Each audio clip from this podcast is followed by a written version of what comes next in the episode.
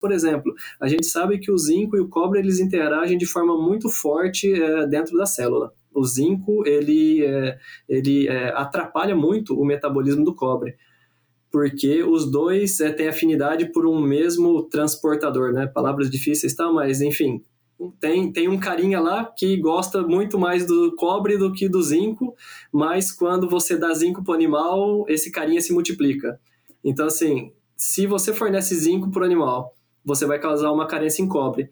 Só que se você conseguir desenvolver um produto do cobre que consiga ser absorvido sem perder a sua ligação, por exemplo, com o seu aminoácido, é possível que você vai otimizar o metabolismo do cobre.